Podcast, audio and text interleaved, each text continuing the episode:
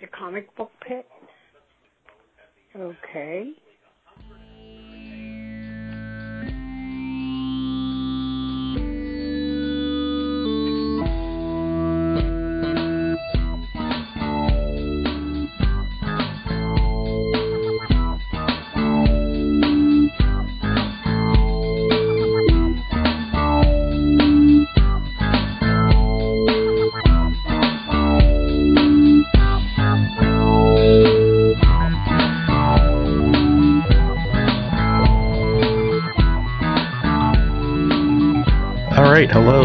Welcome back to the Comic Book Pit podcast. This is Comic Book Pit episode 359. I'm Dan, and with me tonight we've got Sean Hello. and Link. Hey. And on the Comic Book Pit, we read comics and watch stuff, uh, usually but not always comic related, and we talk about it and discuss it. Uh, there's a spoiler warning. Uh, this is a review show, so uh, when we talk about newer books, we try not to give too much away about the books we're talking, you know, we're reviewing. But sometimes it happens, so that's your warning. But we had some, uh, I think, some some TV stuff to talk about first. Yeah, absolutely. Well, well, usually this is this is the time of year for all kinds of news and announcements. In fact, this I think this week is the isn't it the uh, Comic Con at home? con, Yeah. Yeah, the virtual Comic Con, Comic Con at home, uh, which I think starts tonight. Right? It's usually Thursdays. Usually, like for San Diego Comic Con, Thursday night's usually the first Yeah, I think you're right. official day. It's usually a four day show Thursday, Friday, Saturday, Sunday. Obviously, the the actual show is not happening because of uh, COVID nineteen, which I think this is the first the first time in I want to say like fifty years at the show. No, that can't be right. Mhm. The show's not been the show's only been going since the seventies, I think. So No, I think you're right. I think it is 50 years. is it? Oh yeah, I guess it is. did. It started in nineteen seventy. I think so. Let's see. I have internet. Okay, you, you you check that. And anyways, San Diego Comic Con's been going on for a long time. That much we can agree on. but this is the first year in a long, long time that it is not taken place uh, in person. So Yep. they're they're doing the virtual. I guess they're having like virtual panels and virtual announcements. And I I don't know. I, I have not looked too deeply into it because I I generally well, just in well in general, when it comes to San Diego Comic Con, it's hard to keep up with Yes. all, all the announcements. I usually am kind of a I find out things as they are, you know, as they're announced. I'm not usually right there on the front lines, like getting breaking news. So there's definitely probably going to be a lot of stuff coming out this week and weekend about shows, movies. Yeah. It actually this year would have been their 50th anniversary. Wow, that Founded- sucks. Founded March 21st, 1970. That that really sucks that their their 50th anniversary hmm happened like this. So, well, anyways, sorry, San Diego Comic Con. Uh, that really sucks for everybody. Um, but anyways, so so Link, so there were some some uh, TV topics we wanted to talk about. yeah. Um. So the one thing that got announced that was I was totally not expecting to hear about this at all was uh, I guess Gotham Central, or I I don't know if are they calling it Gotham Central or is it just a Gotham police procedural show? Yeah, I don't think it's, HBO. I don't think it's been officially titled. But As that's what we're yet- all calling it. yeah, but I think yeah, anyone who's in the know knows that it's probably going to be based on uh, Gotham Central, which was written by uh, I think Ed Brubaker, and and- Greg Rucka. Greg Rucka, and uh, God, that was such a good book, and there was such a the, the the the the artists that were on that book were just amazing as well. But- Yes. but I mean that that that book was like a a master class in comic book storytelling. Yeah. No, absolutely. I mean, I guess we all kind of went through the, this this emotional roller coaster when Gotham was announced, and we thought it was going to be Gotham Central. Yes, but I, I, I, have, I have bigger hopes for the HBO version. I I, I don't think they're going to give us Gotham on HBO. I hope not. Yeah, we we we had this discussion a week or a week or so ago on our comic book, uh, like our our messaging just Yeah. between us and yeah, because I and I think Sean brought that up. He he asked, you know, well, isn't that what Gotham was? And I think that's what Gotham was supposed to be, and then it just turned into this like crazy ass just I, I I don't even know like a fever dream of of what it, they thought Yeah. it was going to be. it was yeah. Gotham always felt like it was like Tim Burton meets Adam West meets a low budget, Mhm. like Wow. which is fine. Like Gotham filled its role, um, but it wasn't what anybody wanted. Um, it was sort of like this weird side experiment. Um, but yeah, it was basically Jim Gordon year one, yeah, but not good. Yeah, exactly. Yeah, it was. Yeah, and totally off book. Like Gotham always felt like it had a love for the source material, but did not want to adhere to it whatsoever. well, yeah, well, yeah, they they had this this wealth of material, but it's like they didn't know what to do with it. Yeah, like they were like, we could do things the way you expect us to, or we could, you know, make um, Jim's wife become a, you know, serial killer and that's why he divorces her and you know this and that and oh you know riddler worked for the gcpd and like you know it, it kind of went all over the place I think I think the biggest disappointment of that show was we never saw him grow a mustache. Yeah What? that never happened. Yeah he never had a mustache. Oh, what the Right? hell? because when he because when when when the show opens he what he he just joins the the Go- like right? Doesn't he just transfer into Gotham the Gotham PD yeah he's like from new york or something. Like it- Yeah. it's very like i'm just so from some regular city. Yeah so he's he's young. He's like a lieutenant. He and he's fresh faced he doesn't smoke no glasses no mustache and he's like an you know he he's the good cop in a dirty town type Yeah. of thing yep Oh man. Well, I know I checked out the first episode and I was not like amazed. Like it didn't catch me like at all. sure yeah It just felt like Law and Order. And I'm like, eh, I'm good. Mm-hmm. Go watch Law and Order. Also, the mustache was a bit of put off, but I, I guess in hindsight, I'd have been like, all right, I guess he's young, so I guess he doesn't grow the stash. But now the fact that you told me that he didn't have it any at any time in the series, kind of like, you know, Yeah, I thought at some point they would maybe do a time jump, or maybe it would be like, oh, season, you know, like it would be like, oh, we're coming back from season two, season three starts, and he has a mustache or something like. Yeah, no, it, yeah, it was always um, but kind of uh, a regular narrative, I guess, in that sense. Although I think near the end, I, I never did finish it. Um, I think they did do a brief time jump probably during the last couple episodes, but even then, I kind of doubt anything yeah. worthwhile ever came of it. Well, in the in the very last episode, like the last scene of the last episode, you see Batman, sort of.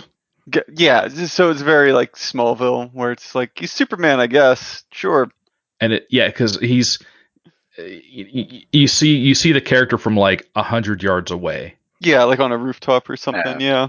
and and if you google it if you do like a google image search for it there there is like a close up of him and it looks i mean it's just the the worst the worst bat suit ever Sure. but what do you you know what are you going to do i guess you know for the 10 seconds he's on screen you're not going to get a great Mm-hmm. you know yeah, but anyway, so so yeah, so they announced this um this Gotham PD procedural procedural drama to air on on HBO, which is pretty exciting considering what a great job they did with Watchmen. Yes. Yeah, and I, I kind of feel as if like I don't know, maybe maybe I'm assuming here, but I feel as if this might have been something that they were planning to do for DC Universe at some point in time, and then that, you know, the nails went into that coffin, and they're like, all right, well, we still have this cool idea. where, where can we put it where it makes sense? And HBO was a good fit for like a gritty police procedural crime drama. Mm-hmm. This, you know, if if you're a Batman fan, I would say don't get too excited because Yeah, because Batman probably will not appear. Um, because in Gotham Central, he was not. He, he was a, he was around. he was around, but you would just see glimpses of him. Yeah, Um, he was never he would never show up in, at you know on the on the roof with the bat signal and be like, okay guys, what can I help you with? I mean, in fact, if anything, the cops almost resented Batman. Yeah, because they felt like they that he made their job harder and that his very presence invited all the the the the freak villains hmm you know? So it's like it, things were just made harder by his presence.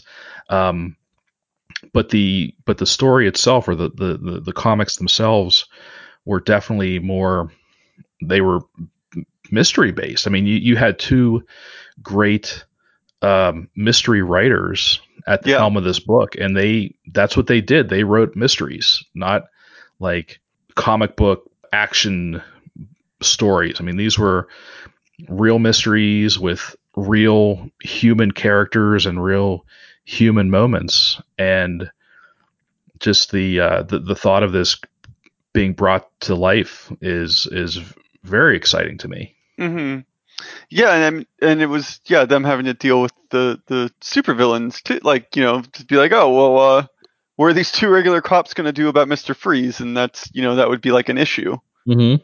and you'd be like oh shit there's you know there's a lot of creative thinking going on when they were writing those kind of scenes because they weren't they weren't Batman they had to you know use whatever whatever they could as a regular you know police officer Yeah.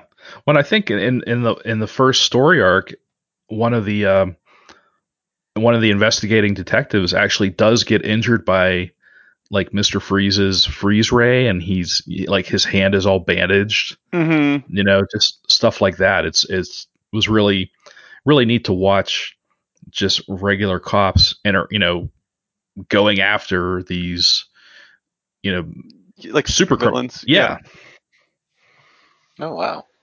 I have to admit, I I always knew of it. I just never got around to read it. Or maybe it just didn't catch my fancy. Yeah, I mean, I, I found out it, you know, obviously after the fact, but I, I always heard that, you know, that was one of those big deal comics. I was like, all right, well, here we go.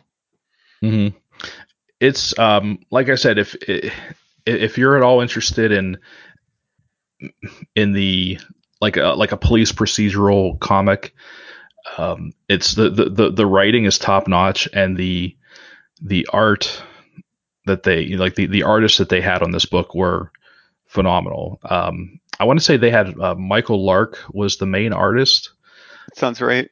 but they they rotated in a couple of other hmm artists that that were had like similar styles, like kind of a like a again like that kind of dark, uh, like a lo- lot of lot of heavy heavy inks. You know, it really had like a like a film noir Yeah, and they rotated look. the writers. Of, I mean, it was it was always Ruck, Brubaker and Rucka, but it, wasn't always like a collaborative effort to be like, all right, well, here's Rucka's Renee Montoya arc, and then Brubaker would do his arc, and then Mm, sometimes they do an arc together. But yeah, it was it's a little bit of everything, I think, which was kind of cool too.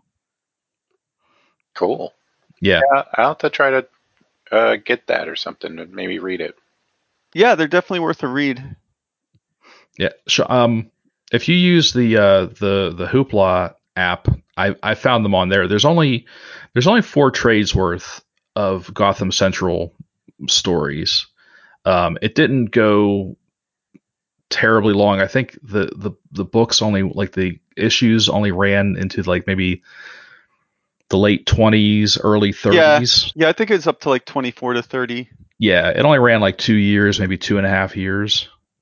So um, it's like the, they should be easy to find, you know, e- either the issues or the trades. But um, yeah, if if you're a Hoopla app user, uh, I know for a fact that they are there because I've already I've I've already added them to my favorites. So All right. Heck yeah, I'll look it up.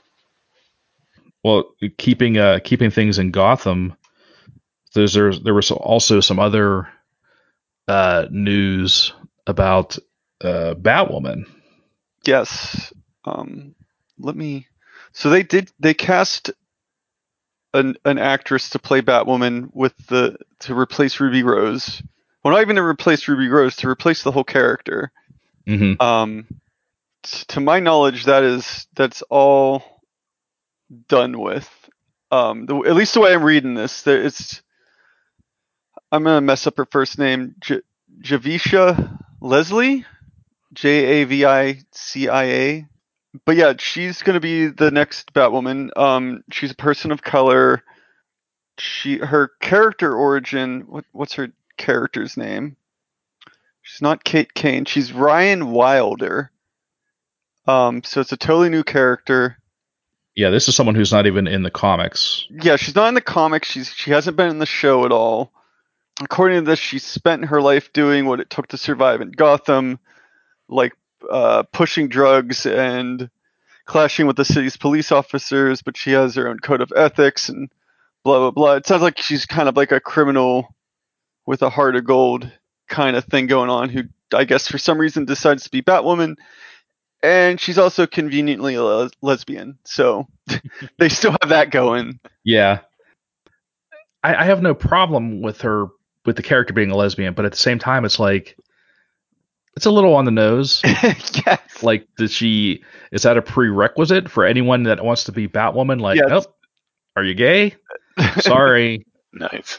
um so yeah, I felt like that was a little I'm like, okay, that's a little disingenuous. Yeah, yeah. That was the only thing I was like, okay, well, what a coinky dink. Um, but it is interesting, and I it makes me wonder um, with her background and if they're if they're trying to uh, capitalize on you know current world events, making a, a, a like a like a black Batwoman who's has like a former past is maybe like clashing with police and stuff like that to be like, oh yeah, this is Mhm. like a, you know, like she she won't be working with the police and she won't be trusting the police and bringing that kind of an angle into it, which would be interesting. Like, Yeah. Or or or maybe something like the, the the trust will have to be earned on both sides. yeah, You know, maybe because maybe because I, I can't believe that she won't need the police's help at some point. But yeah, like but the character at her core, it sounds like she's always been like anti-establishment. hmm So it's going to take some time for her to warm up to the idea of like, oh shit, I kind of need the cops here. yeah, and then, and then obviously that al- also depends on what the setting even is, is if the cops even exist or if it's still the crows or hmm if we're 20 years in the future or you know they didn't Uh, really say what they're doing Yeah, that's a good point. We we really know very little about how this transition is going to take place. Um, I didn't finish watching the first season, so I don't know how they left it. I mean they yeah they leave it wide open to be like uh you, you know there's there's unresolved everything. I mean, but like with the character, like like what happens to like it's at the end is Kate Kane like like Uh, she- something happen or? If i if i remember right she's she had a confrontation with her her father um not not as you know kate kane but as batwoman where she realized that like she'd never be able to trust her father as batwoman like he just viscerally hates batwoman Mhm. and so that she could never come out to him as Batwoman. Um, and so she's kind of like hunted more so than before by the crows now. Like they they want her dead. Mhm. Um, so maybe maybe it could end with like, oh, she's just she just left. like like she she she hung it up already because she couldn't handle yeah, yeah which would be an unfortunate way for them to write that out, but you know, that it's that's certainly the easiest solution, I guess. hmm Maybe they'll uh, see if uh, what was her name? Ruby Rose. Yeah, if she wants to like, Yeah. yeah, like do like a like a Doctor Who type of thing. Like do the episode to introduce the new. Yeah, character. they they could bring her back. Just you know, they could say, hey, look, we'll pay you this if you give us 15 or 20 minutes of screen time. yeah, yeah. I mean, that really it all depends on whatever the heck happened. 'Cause And the, Mhm. the way That's- it's been that's still shrouded in mystery. Oh, I was going to say. I thought it. It's been reported like they they left on mutual terms. Like she didn't have any animosity towards them. She just was done. She's like, I'm out. Ah. Well, she had there didn't she have it? Didn't this all start with like she had a, an was- there was an injury that happened. like that's, from a stunt? Like that she had was a the back original- injury. Yeah, that was the original assumption that this had something to do with her getting injured on set, and it still might. And maybe there's some kind of grudge there, but one of the, I forget what it was, but there, somebody asked her about, um, you know, why why she was leaving, or or or, or maybe it just came up naturally, and, and she said like some cryptic thing of like the people who need to know know, which leads me to believe it's not just uh, an amicable thing. I mean, maybe maybe it's that way overall that she's just like, well, yeah, if we're we're just done, it's fine. But but I have a feeling like something happened, hmm and there's you know maybe not the best relationship between her and maybe somebody else on the set, or somebody maybe the stunt crew or or who knows something like that. But who who knows? It, it would be nice if she did come back and they they didn't you know just abruptly do this. Yeah, like I said, if there was some some passing of the torch, or or even an opportunity to, for Ruby Rose to return, like you know, t- t- two seasons into the show, like down the road, like hmm something. yeah. Yeah. Well, you know, and, and who knows? Maybe we'll find out something this weekend with uh, yeah, you know, with the whole virtual Comic Con. Maybe they'll have some sort of Batwoman news.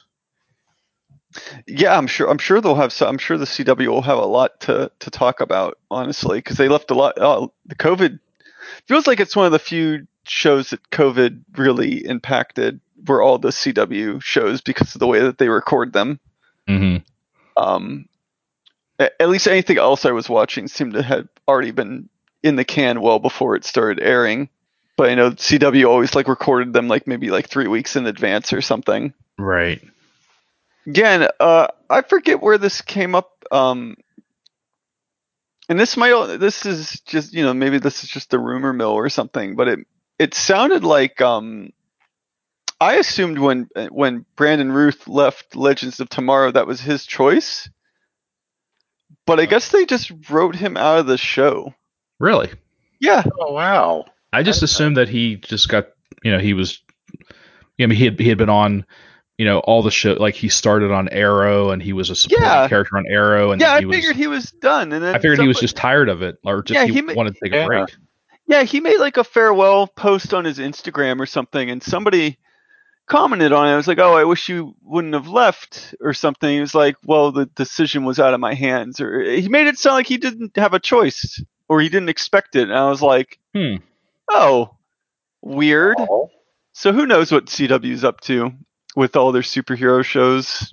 That that is weird because I, I I I started um trying to catch up a little bit on um, Legends of Tomorrow, hmm and I just I, I kind of came to the realization that I'm like, wow, there's like virtually none of the original cast Nope. left. It's just there's uh There's Heatwave.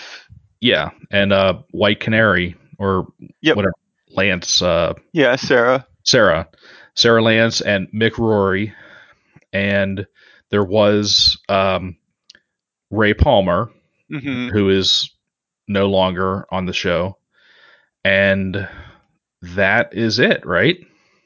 Because everyone else Yeah. is on, everyone else is on the show is a newer character. Yep. I mean, they they brought Constantine on the show hmm and well and and did, did they it seemed like well, at least the episodes i was watching it seemed like they were trying to write uh steel off the show, or at least like like they they made him like a, a an an office support in the in the Yeah, I feel uh, during that season he was like definitely off to the side, and but then he he he does return in the next season as like a regular. You know, he's on Oh, the ship all the time. So I, I also got that vibe that they were just writing him out, um, and then they didn't. Okay.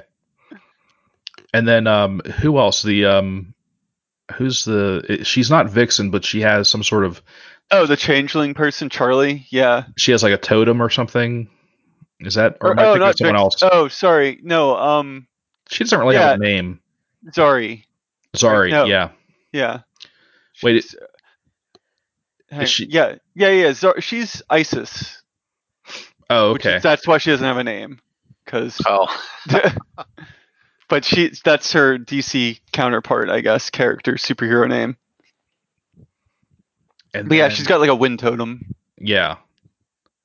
gosh, I guess I need to catch up on that. I then is anyone am I missing anybody? Um, well, like I said, there's there's Charlie who's who might be in the season that you're watching. That's a shapeshifter that takes the form of Vixen. No, okay, then I didn't get that far yet. Okay, she she was also a series regular for. Once they get her, she kind of sticks around.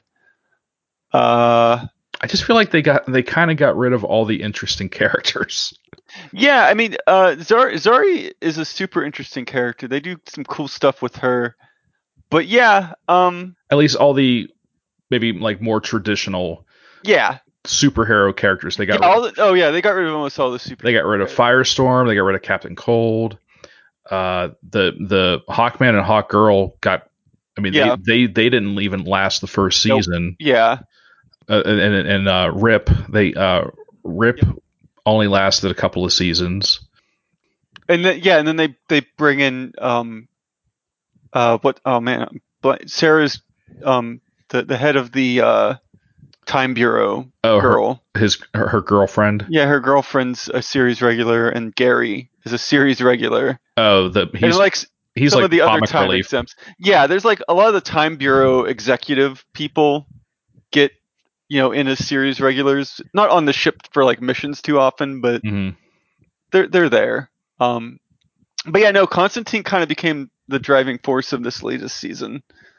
Um, and I guess even the season before that, but this one more so, where he it was like all center stage with him. Yeah, Um, I want to say he's like the biggest superhero name that's on that ship.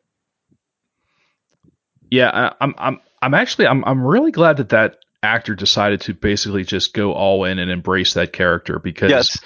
a he's really good at it. hmm B, they, I feel like that show would desperately needs a, like just a character. I mean, they, they, they need someone to like shore up the, the, the, the table a little bit. Like they had so many legs kicked out from under them. Like there's, hmm like I said, there's no one really interesting on the show anymore. Yeah, I mean, I- wouldn't say Ray Palmer was ever interesting, but he was definitely the heart of that show. So it, it was surprising for him to have Well- been removed from it. Yeah, and I, I feel like I mean, I get that the show now is is not the show that it was when it first started. Oh, exactly. Yeah. but I still feel like you know if if you want to like keep the the viewers or reel in the viewers like you got to give them some some names Yeah. you know you got to give them some some characters that they're going to recognize Yeah. A lot of it does feel like just the original characters for sure. Yeah, I, I'm I'm sure we'll hear more about all the CW stuff at, at this Comic Con weekend. I know I know we're going to hear about New Mutants. gosh, oh wow i, for, I, I forgot that, I forgot that New Mutants even existed as a as Yeah. a as a movie they're they're having a panel today tonight what? S- t- yeah, to, to hype it up again. To be Oh, like, don't worry, it's gonna be awesome.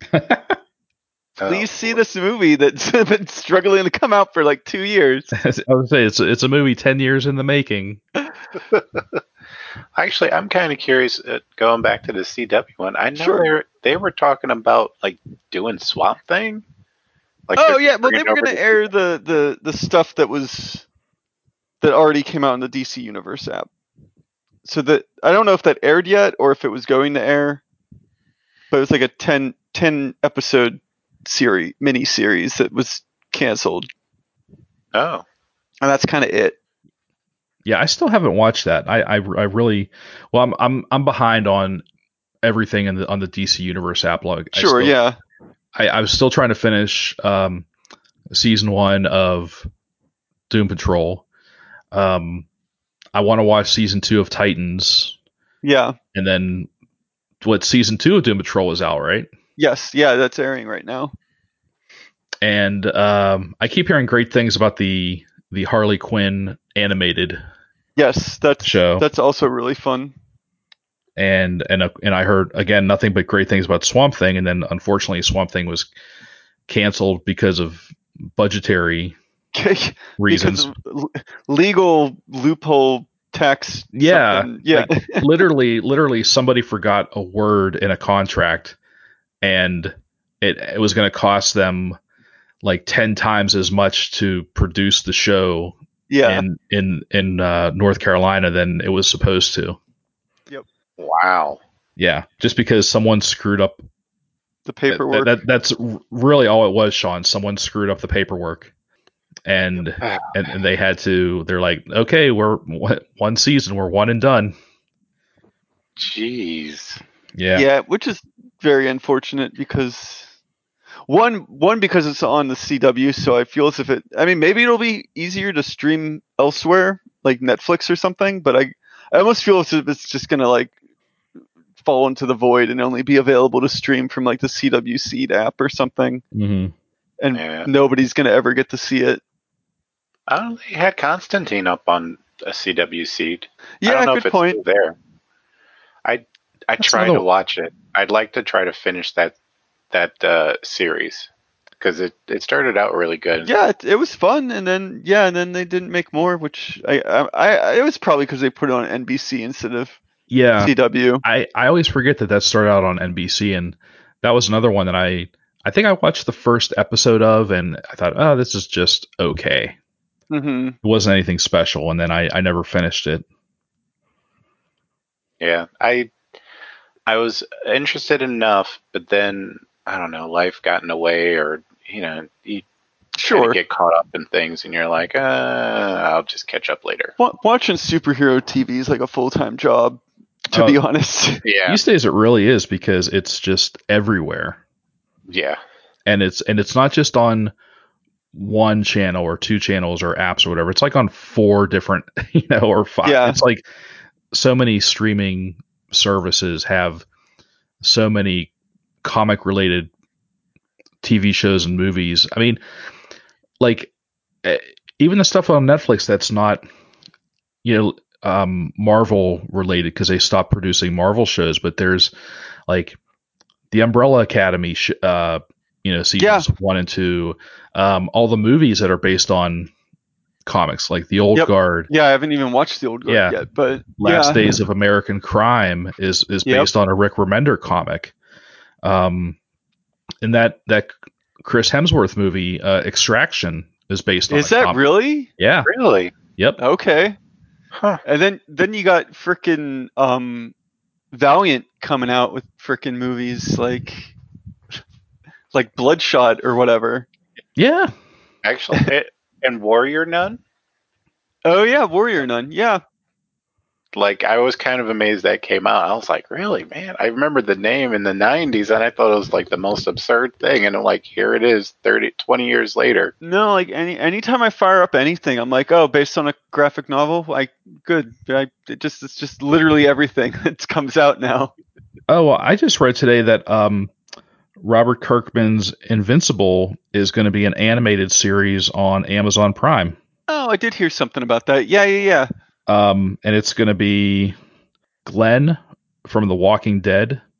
Good. Is, is uh, voicing um, Invincible. Mark That's uh, awesome. Mark Grayson. Oh, I saw the cast. I I, I got to look it up because the uh, yeah, I remember there were some good names in there. J.K. Simmons is playing his dad, uh, Omni Man. Uh, Sandra O oh is playing his mom. Uh, Mark Hamill is in it. Seth Rogen, Gillian Jacobs. Walton Goggins, Jason Mantzoukas, Zachary Quinto, Khary Khary Payton, who I think is uh, who plays what's his name on Walking Dead. Um, the king. Uh, who's the king? The guy with the tiger. Oh, okay, yeah. Um, I think that's him. Yep, that's him. Yeah, it's just uh, this all-star cast, and uh, I'm you know not that into animated shows, but I'm like I will watch this. hmm Yeah, it just says it's supposed to come on in 2020, but that's very vague. Yeah. Well, But again, we we might find out more this weekend. yeah, we're yeah. Everything we we we, we keep we keep everything we're back- talking about, we'll we'll have new information for you to, tomorrow. Yeah, literally everything we're talking about is invalid. Well, I mean, technically, with animated shows, it'll be ten times easier to get them out than the Well, live gonna action. say, yeah, there's gonna there's That's certainly true. like a, an uptick in the demand for animated shows right now with all these restrictions. Uh, I'm Mhm. sure we're gonna see a lot come out over the next year or two. Mhm. Oh yeah, yeah. Actually, I can't wait. I forget there was like another show I was hearing that was based on a comic that was coming out that was going to be animated. Oh, Yojimbo. Um, Oh yeah, oh, you saw Yeah. Jimbo? yeah, Wow, that's coming on Netflix. Yep. That's awesome. I don't know when, but it's coming out. so that's going to be pretty cool. I wonder if they're going to stick with uh, his style of drawing or they're going to try to do like their own thing. I'm kind of like the latter because I wouldn't mind seeing that type of style. Like, I'm not a huge Yojimbo fan. Like, hmm not because it's awful to me or anything. It's just, it, it was one of those books. Like again, comics is just like this big old playground, and you hear things, and hmm it's like you're like, oh yeah, I'll get to that. Like I have a book downstairs I'm reading, hmm and um, you know, it's a pretty interesting style. It'd be kind of interesting to see like animated because he has like all those really nice line work, and with animation, what it is now, like mostly either computer or well, mostly computer, I should say. You know, you can mimic that hand drawn style and keep all that little line shade that he does yeah, then I kind of feel like it needs to have like really I don't know, kind of like uh, the only per- name that comes to mind, and it's going to sound silly. It's but I guess his nickname goes by Cheeks. He did uh, the character design for Spectacular Spider-Man, oh okay. like that guy. Mhm. Like I wouldn't mind seeing that comic adapted with that style. That would be pretty fun and fast pace. That for some it was talking about art styles reminded me of the when they kept the art style for for um Sabrina in the intro when they used uh, that was Oh. Robert Oh, Hack, yeah. right? Yeah, that Yeah. was Robert Hack's art. Yeah. So I was just thinking about that, and that that also reminded me about Sabrina actually just was canceled. So I'm very distraught. Yeah, that's kind of a that's a bummer because I I, I th- if um, I don't know if this was true or not, but it sounds like they were going to work on a Sabrina Riverdale crossover. Yeah, yeah, I think they were gonna try to do something with that. Um, to a lesser extent, uh, Katy Keene got canceled. Oh, I didn't know that. Yeah, they didn't. That well, it only had one season, but they didn't renew it, um, which was unfortunate because uh, for for a show that like that's not in my typical wheelhouse of shows, um, I actually really enjoyed it. Uh, so it kind of feels like the Riverdale experiment is coming to a close soon. Oh wow. Oh, really? That's my gut feeling. Um, they're kind of wrapping it up to uh, the college years the, with this next season. hmm Um, so I, I kind of feel as if like that that's kind of all you get, right? Like it's it's like Glee when they like you know Oh, yeah. They all went up to all college, and it's like, yeah, it's all disparate, and then and then they still try to have like a high school story too, and I'm like you you, can't do everything. Right. Yeah. it- yeah. At some point, you just gotta like once everyone scatters, it's like you either gotta follow them or you gotta bring in like a whole new cast and then Yeah. focus on them. Yeah, exactly. And I, I kind of feel if that where, where Riverdale was going to go. Um, so I'm I'm guessing they've got one more season in them. Well, I can't wait because uh, I'm actually I'm saying that kind of facetiously because there Riverdale is so is such a batshit crazy show. I I feel like what else can you do to these characters or or with them or I mean like you've done so much Yeah, crazy shit with characters that are supposed to be in high school but like they're running their own businesses they're having fight clubs they have bars they're having Hey- sex clubs i mean it's Hey man, like, that's the CW. yeah, Like Smallville was the same way. Like they're all in high school. Yeah. There's like drag races. I think there was fight clubs, like superhero fight clubs, and hmm uh oh man, I can't remember. There was like another thing with Clark. I think he, like there's some sorority vampire club that he got caught up in. I'm like, what the hell? well i would i would give the, i would i would give them a little i would give smallville a little bit more latitude because it was supposed to be like more based on a you know like the the the, the conceit was it wasn't just clark that crashed into this town it was like all these meteorite fragments yeah, that gave people powers or caused all kinds of crazy shit to happen. Um, Riverdale is just insane.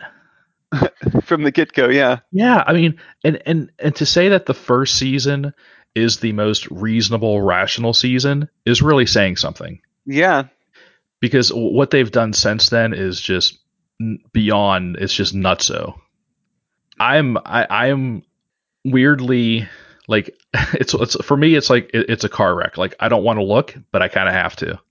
yeah. No, I mean, and they That's how I feel about Riverdale. they they do it well enough where it's like okay we're gonna we're gonna have a whole subplot about the mystery behind you know jughead's grandfather's creating the hardy boys and that's just like the, the normal story Yeah. of that season and the rest is like you know batshit uh serial killers making snuff films out of murdering people with like Yeah. the classic archie style masks on and i'm like what Or- Or, or you know, Archie's going to be this armed vigilante wearing. A, Oh yeah, he's Oh got, yeah, he, he's got to he run the youth center and be a vigilante, protecting it from gangs. or or my, my, my, my favorite was when they they they had that really that kind of distorted version of Dungeons and Dragons. It was called like Oh yep, Ghouls and Goblins or something, and yeah, and then it turned out to be some the the game was a recruiting tactic by a from a cult yes, or something. yep.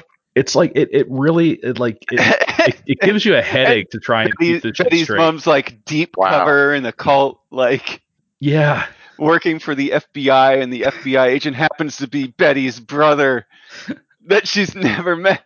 like, yeah. It's it's like uh, I, I I I I can't even. I'm just I'm, I'm it's losing like a words. it's a soap opera cranked to eleven. It's it yeah. really it, it it's it's a soap opera on crack. Wow. It's like or it it, it, it like Riverdale makes telenovelas look ri- like rational. yes, yeah, reasonable. absolutely. Yeah, I guess I need to check out more episodes. Then. Yeah, no, it's uh, I checked out at the first episode. and I was like, all right, this is obviously not my this is not my demographic, so I'm just gonna roll out. But apparently, I need to see this car wreck. yeah. I mean, that's kind of how it is. It's just like what You really how do. Far, how far off the source material can we go while still utilizing it? it? It's it's very much in that same Gotham vibe where it's but like you know like I said, crank to eleven, where you can tell watching it they're like oh they have an appreciation for you know the Archie source material. They're going to use it the completely wrong way. Well, you know, and uh, at least like the first season, it felt a little. It felt focused because it was it was like it was a murder mystery kind of. It was like yeah, who who killed was it Jason Blossom? yeah, yep. So that was interesting. But then also in the first episode, oh, Archie is sleeping with one of his teachers, so let's talk about statutory rape. Like let's Yeah. like what? I Yeah, I saw that episode, the the first episode, and they, I guess she or uh, I guess Arch had a thing with uh, what's her name? Mrs. Grundy, Yeah. Yeah, Miss Grundy, yeah. Who, and I'm like, if what? if like, if you look at Miss Grundy in the comics, it's a Yeah. it's like whoa, because she's like she basically looks like Aunt May from the Yeah. Spider-Man comics. Um, but no, in in Riverdale, everyone is young, hot, and attractive, even the teachers. Yep. Damn. Yeah, see, see what you're missing. I yeah, apparently a lot. I mean, I remember seeing like commercials for like episodes when I was watching Flash, and I'm And it, and I just scratched my head, and I'm like, what the fuck is up with the It show? was- But I just Yeah. never. I don't know. Like I just like you know what? No, I'm just Yeah, let it, let it be. like- I call it Sabrina, but I knew they were gonna like obviously like yeah, like you said, like I, I would see commercials and I'm like in the trailer, I'm like, okay, so they're gonna make it they're gonna they're gonna update it, they're gonna make it make it a little edgy. I get it. But there's edgy and then there's like okay, we're gonna lock the writers in the room for a weekend and give them a bunch of coke and let's see what they come up with. which which makes me sad that there wouldn't be a Sabrina Riverdale crossover because like just rip that band-aid off be like yeah there's supernatural shit in Riverdale. Like just do it. Because they always kind of p- played around with it but they're like oh no it's just you know an elaborate hoax. But like Oh, and no do it. wasn't there a part of this of a season where they they they had sort to of go to they had to go to Greendale Well, no, uh, well that, but I was gonna th- say that they they did like a thinly veiled afterlife with Archie. Wasn't there like a zombie um like episode or like they like or like oh it was like their their their version of drugs like their drugs were called pop rocks, and wasn't there like a tainted batch of pop rocks that were like turning people into Maybe- you know what? I think this sounds right. Or it was like was was it Pop Rocks or was it Jingle Jangle? Oh jing- that's right. Jingle jangle. Yeah because they because because they don't come out and say uh, cocaine or meth weed. It's like no it's- it's it's like these- pixie stick tubes yeah it's like these these fictional drugs that have the worst names ever.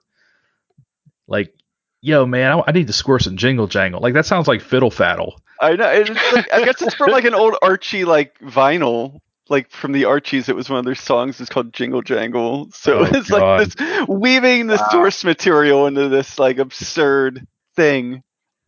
But yeah, I think you know. I think you're right. There was something like that that, that was like making them not zombies, but go like aggro. yeah yeah everybody was like real crazy Yeah. But yeah, even when they visited Greendale, like before Sabrina came out, um, the uh, Jughead had to make like a drug delivery to the neighboring thing, and and there's it was all spooky, and they had weird noises, and there was some creepy dude on the road who like told them a weird ghost story about like you know the weird town of Greendale. So like they were like hinting at it, and then Sabrina came out, and then they kind of. I thought that the Dungeons and Dragons shit was gonna get supernatural, and then yeah, yeah that's what it i was thought too. normal. But it was interesting because in the latest se- season of Sabrina, they they visited Riverdale. They had to go to Riverdale to get like some ancient artifact from like um the Blossom like um estate. So they like went to the Blossoms area and like dug up something and brought it back and like um I guess one of the Blossoms ancestors was into the occult and was like this weird maple syrup monster. and I was like, yes, do this in Riverdale, please.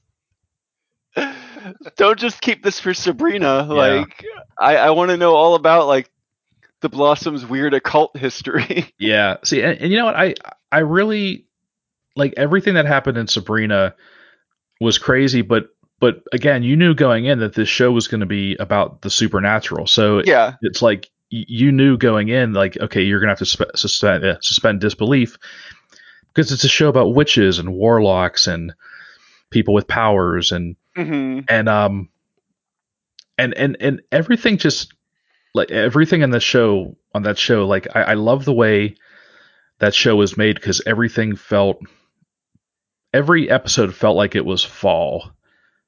Yeah, no matter Yeah. what time of year like everything it was like everyone was wearing sweaters and you know jackets and there were leaves and the, like I, I I think i don't think the sun ever shown in, yeah. and in Sabrina. So yeah, I, I that that that show had a really interesting aesthetic. I really enjoyed it. So I'm kind of sad to see it go. Yeah, and Yeah. Uh, uh, um, yeah, and, and even more so the fact that like there could have been this crossover. yeah. Well, I mean, the, I, I did you watch the first part of the second season, or I guess part three, or I don't know how Netflix splits it all up nowadays. Um, we watched. I th- I'm trying to think. I don't know if actually I don't know if we finished the second season. I think we maybe we did, and then we saw the was there was a Christmas special, right? yes, yeah, We saw that. but not the most recent stuff. Okay. No. Okay, because they're they do something with it too, where where it was also hinting, kind of like with Afterlife with Archie. Um, they were getting some H.P. Lovecraft up in there, with like the the deep ones and like Hmm. Cthulhu and stuff, and I was like, oh shit. And then I guess we're not gonna get that, Oh. Oh. right? Like just just when you think Cthulhu's gonna be in the Riverdale universe, Cthulhu would have made everything make sense. yes, absolutely. Well, we I tell you what, we're we're running a little long. Let's maybe let's do some quick comic talk. Maybe let's maybe each do like one book. Sure. Okay. Um, if you guys don't mind, I'll go first. Yeah, absolutely. Go for it. So I read Snake Eyes Dead Game number one from IDW, and this was uh, it's a highly anticipated book because uh, Rob Liefeld wrote and uh, he did the art and story. This was I, I this was an interesting book. I I have to say, um, so I've I think I've come full circle as far as uh, Rob Liefeld goes. Like when I was a kid and he was like on X Force and like he was just starting out, like I loved his stuff. Or, or I think when I, I first discovered him, he was on he he was just he was doing the Hawk and Dove miniseries for DC. He wasn't even on he wasn't even working for Marvel yet, but I saw his the cover to Hawk and Dove number one, and it just kind of was like nothing I'd ever seen up to that point. So, you know, through the 80s and into the 90s, I kind of followed him, and um, you know, then he, you know, but he's he he's Liefeld. I mean, he's the, the the the shine starts to come off eventually, and and, and you and you see him for what he is, and you know, then I was kind of a Liefeld basher for a long time, and then I've kind of come back around into liking him again, not necessarily for his art, a little bit for the art because of the nostalgia um, and what it what his art represents as far as a certain period of time. hmm But you know, I've I've I've listened to him on a couple of well, I, I listened to his um, interview on cartoonist kayfabe with uh, Ed Piskor and Jim Rugg, which got me to listen to his to Rob's new to his own podcast called Rob Robservations. And uh and he's got he, he's got this deep unapologetic and enthusiastic love for comics. For comics for pop culture for toys for movies television i mean just anything like that that you can consume it's like he's he's loves to talk about it and Yeah, he, he always seemed like a big kid. yeah, and you know, and, and he's he's a few years older than me. He's like in his early fifties, but you know, I, I I listen to his shows and I, I really connect with what he's talking about, and it's really interesting to me. So I, I I've kind of, like I said, I I've, I think I've just come full circle, and I'm I'm, I'm at a good place with Rob Liefeld you know, and then he's been he's been promoting this new Snake Eyes book, Snake Eyes Dead Game, and it's from IDW, which we get. We're you know fortunate enough that you know uh, uh, we get preview copies from IDW. They're hmm awesome company. Uh, thank you very much to IDW. So I got to read the first issue of Snake Eyes Dead Game. Uh, I will say that this uh, preview copy, it's uh, 77 pages long. Holy crap! The first 42 pages are covers. Holy crap! What? There were Well, well, I, I would say I actually no, I'm, I'm sorry, I take that back. I think there were 36 covers, 36 variant covers for this first issue. I think it on my tablet it says 42, but that's only because I think some of the covers were wraparound, so they would technically sh- show up on the I got you. on yeah. the e-reader as two pages. But let's just say there there were over 30. I think there were 36. That's the number that sticks in my head. Let's just say over 30 variant covers.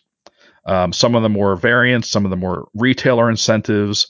to celebrate the 90s like Wow. Like that's a lot of covers. Yeah, it, it, it that's for sure.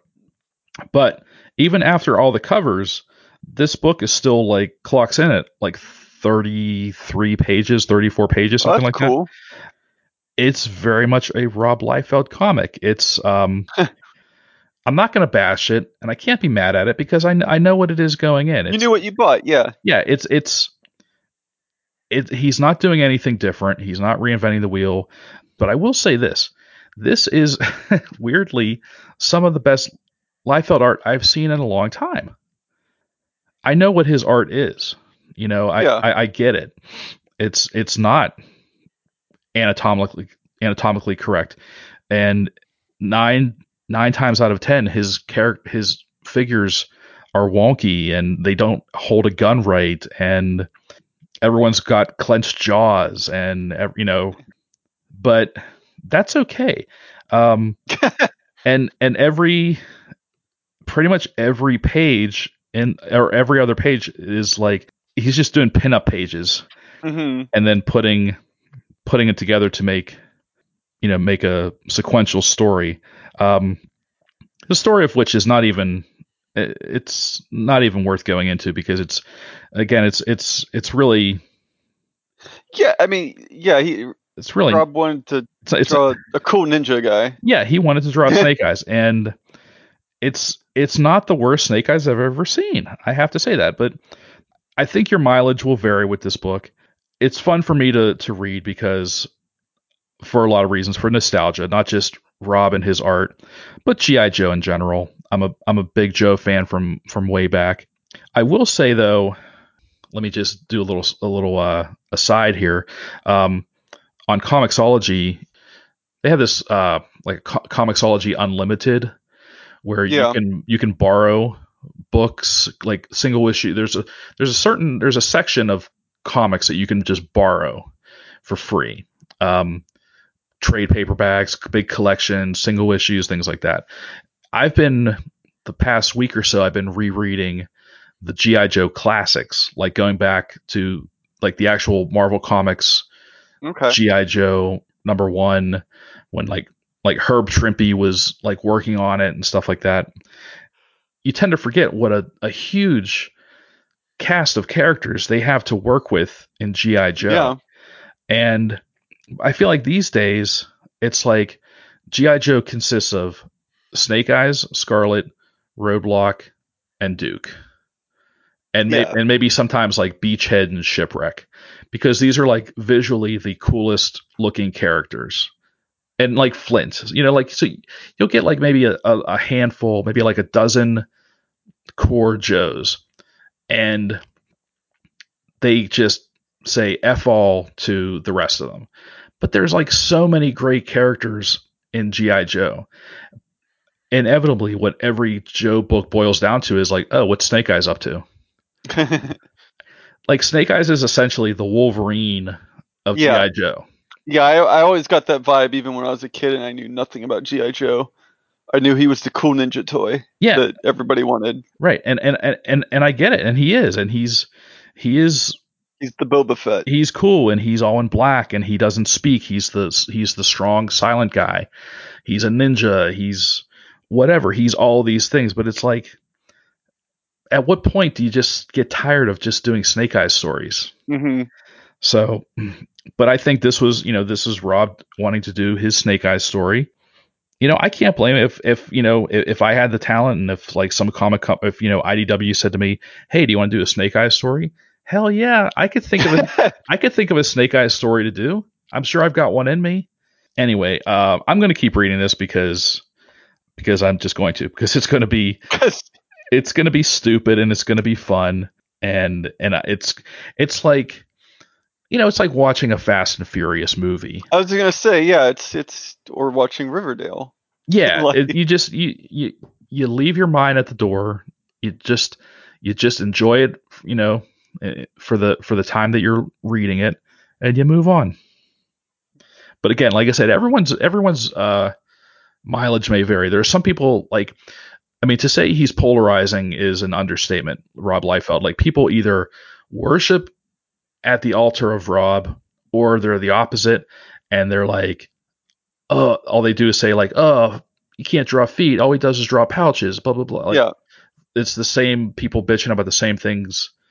yeah. There's only so many For- times you can do a pouch joke. Yeah, exactly. Or or a feet joke or whatever. It's like, and I tell you what, he draws feet in this one. I can't. I I, I'm- I don't know what to tell you. He's got. he learned. He, He figured it out. yeah, I I think this is. I I think this is kind of like a a a really um subtle fu to the haters. hmm Nice. That's all he had. He had like thirty, like thirty pages of just feet. Yeah, no, sir, he's Right. actually. Check me out. I can totally do this, man. But you know, I mean, you know, his his thing is he would always draw his characters um strategically standing behind a boulder or like there'd be like yeah. smoke. Yeah. Yeah. Um that he actually draws characters like in standing positions where and you can see their feet. So I don't know what to tell you guys. All you haters out there, you better Suck it, hater. that's right. Suck it, haters. I will have to admit, I am one of those haters, but I think the one thing I do like about Rob Liefeld is he brings like the yeah, like this infectious energy. Like you just gotta like hear what he's saying, and he just seems like very Oh. fun to talk to. and Yeah. just wants to like do whatever. He's like, you know what, this comic needs more this. Like he's he just doesn't care, and that's that's kind of cool. Like I can as uh someone that doesn't really appreciate his artwork, I can't appreciate a lot of his energy. It seems like he just has an abundance of it. Well, well, you know, it's funny that you mentioned that because let me let me just tell you this about his his podcast, his Robservations podcast. Um, I am not exaggerating when I say when he starts the show. I mean, unless there's some creative editing, but I don't think so. Um, I feel like Rob's a pretty with it guy, but I feel like he's not sitting there for hours editing a podcast. Um, uh, I think he hits record and he does not stop talking until he hits stop. And his shows are an hour plus, and he just he's like this stream of consciousness, and he does and he's by himself. He, there, there's no one that he there's no sounding board. There's no one that he bounces off of. It's just him talking to into a microphone. And the the first episode I listened to, I wasn't prepared for it, and I, and I thought I came away from it thinking uh, he needs someone to talk to. This is a little too much information coming at me. But the more I listen to it, the more I'm like, no, this is right. This is him just literally talking into a microphone out into the internet. And this is there. There have been, I think, like two episodes where he's actually had someone on. Every other episode is him just he he hits start and he does not stop until he hits you know until he stops recording. I think and it's like to me it's fascinating as a as a podcaster because it's like an endurance test. Hmm the fact that he can talk and talk and talk without someone else to talk to to take the the burden off is uh, you know It's tough. any anytime that I've done a, a show by myself because I've had to I've hated it. You know it's I, I don't know if you guys have ever tried to do like a solo podcast. What- When I first like was like, oh, podcasts are neat. I tried doing one. Um, I could maybe go ten to fifteen minutes before I was like, all right, well, I'm that, that's all I got.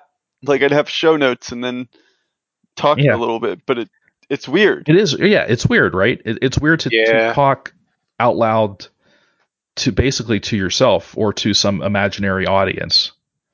I think Yeah. the only thing I figured out how to make it longer was if I was drawing and then talking as I was drawing. So you're Sure, so yeah. you're kind of keeping your mind off of it. A little bit. Yeah, that makes Uh, sense. Like I've done that. Uh, I used to have this show called Jello Shots, which I was Oh yeah, yep. you'd say, Mhm. uh, and uh, that was a bit tough at first. And um, I decided to do it again for the seven by seven guys as like bonus material. Um,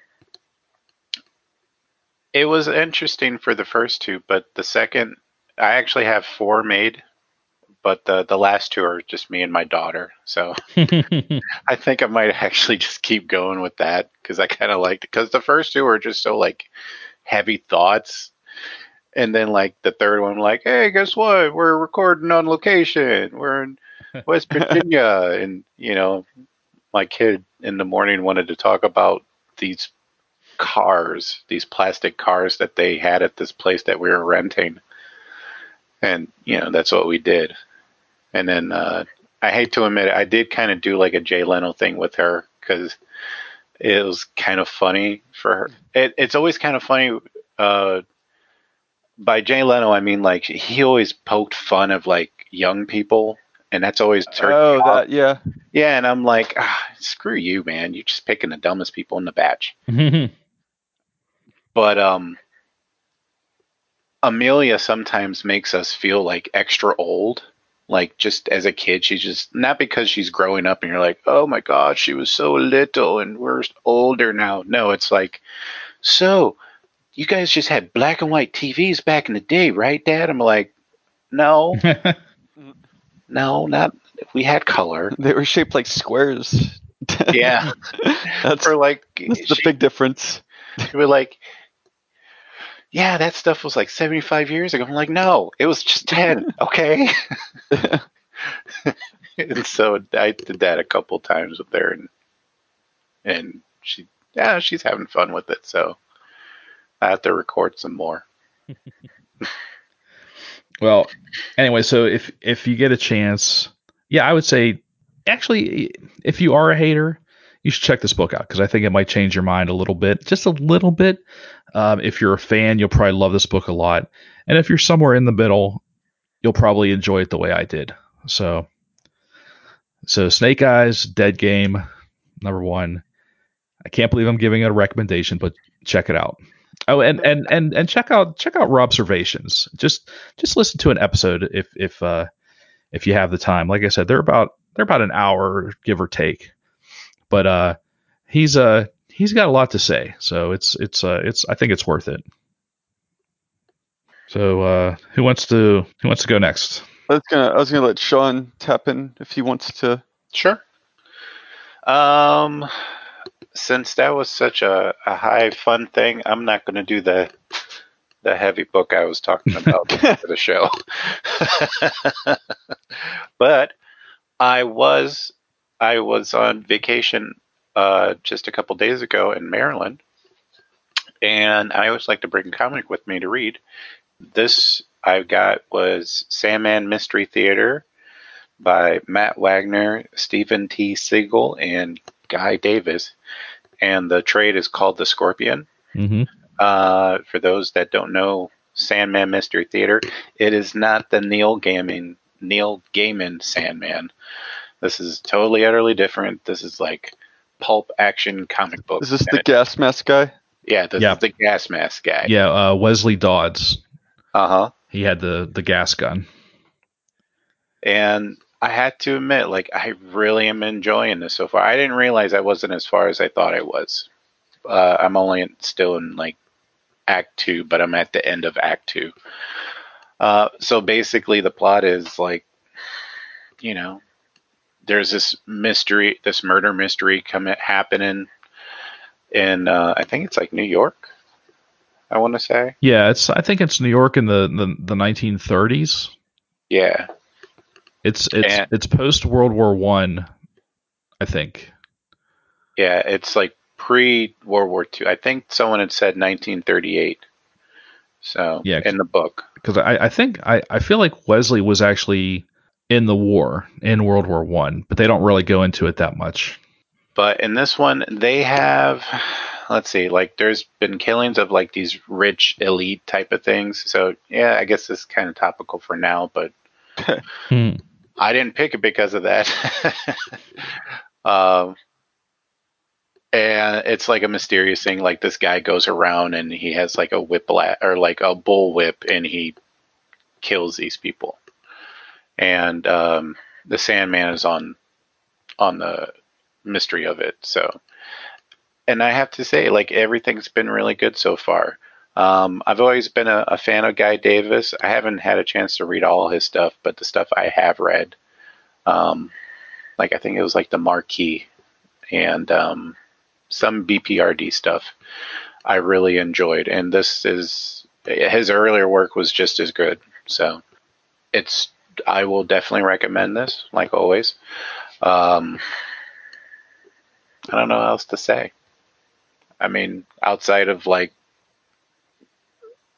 just the artwork's great. You can't go wrong with Guy Davis. Mm-hmm. No, I can, and I will. Uh, I will second Sean's recommendation. Um, I read this back in issues when it was first coming out, and it was. Uh, it was yeah. It's, it, it it's just an excellent book. Yeah.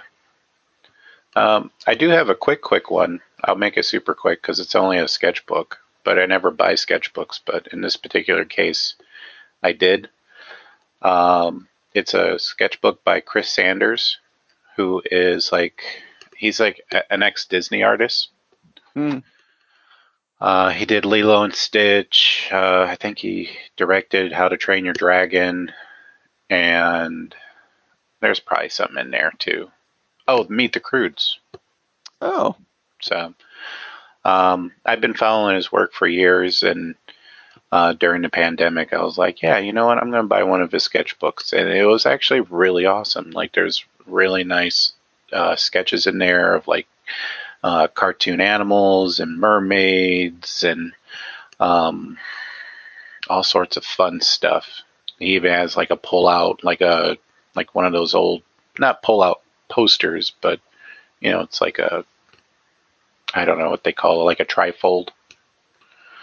Oh yeah, yep. So uh, you can get his sketchbook. It's like sketchbook number eight. So and that's like his newest one.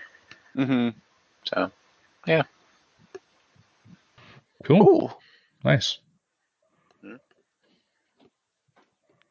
Okay. Uh, so I guess I'm up. Um, so I think I talked about the first one of these um, when they came out. It was it part of DC's Black Label thing. Um, it's Harley Quinn and the Birds of Prey by uh, Jimmy Palmiotti and Amanda Conner. Um, I want. I'm gonna double check this. I'm pretty sure. Actually, I don't think I need to double check this. I, uh, I, Amanda Conner does the artwork on it, but I don't think she colors it. I think they have somebody else do the coloring for her that I'm blanking on right now. Um, but either way, um, we've talked about it before on the show. Uh, it's a continuation of uh, the new 52 Harley Quinn book that they did um, back in the day. Uh, well, I guess not that far back in the day, but like you know, six or eight years ago. Mm-hmm. Um, it's cool. It it it it's it very much feels like uh, just kind of a love letter to themselves yeah. uh, th- there's a lot of like little in jokey stuff like you get with a lot of their their books. Um, it kind of feels like it, it, it taps into the movie ever so vaguely by just having the same kind of characters involved in the storyline, but but that's kind of where it uh, begins and ends. And and the premise is very much uh, Harley has finally come back to Gotham after her uh, you know, uh, trip or not even trip, but her her when she moved to Coney Island for that period of time, and it's the kind of the story of her coming back and the craziness that occurs during that, and it's got some appearances by like the Joker and and a lot of the other um, usual Gotham characters, but it it also had um a, a fun guest appearance by uh, Terra the one that that like lived underground in the oh yeah yeah so like they're they're kind of like original character version of Terra that they made mm-hmm. um so that was really cool um and the, and the premise was basically Harley. Harley's back in Gotham and she's gonna rip off the Joker and uh, uses Terra to, to get into an underground vault that the Joker has, full of all the different Gotham rogues' uh, secret stashes and whatnot that they had the Joker hold on to because you know why not? Whatever. Um, so she robs them and then she's going to redistribute the wealth to the various pe- people of Gotham as well as um, her Coney Island pals who I guess need the money because uh, some people that she got a loan from uh, are the knee kneecap breaking types, so she has to pay them back as well. Um, it, it's a fun book. Uh, I, I will always have the same issues I always have when it comes to the, uh, when when Jimmy Palmiotti and Amanda Conner are a little bit um, off off the leash. Uh, in, in there's a lot of toilet humor in it, uh, which is always sort of like, it's fine in good measure, but some they always there's a line and they always cross it, and I'm like, what? I didn't I didn't need a full page discussion about what Harley's poop smells like, Oh, but jeez. thank you, thank you for doing that. Yeah, just because you can do something doesn't mean you should do something. yeah. and, and that's just I mean that's just the minor gripe. The artwork's of course beautiful because it's Amanda Conner doing it all. Um, and and it's just a fun book. It, it, it, it it's a lot of fun, and even if you fell off the uh their new 52 book like I did, it was easy enough to pick up and get what was going on. Um, but I also feel as if it would work very well. It's like an end cap to that series, since I think it kind of also did kind of abruptly end. Um, but yeah, it, it was it's it's fun.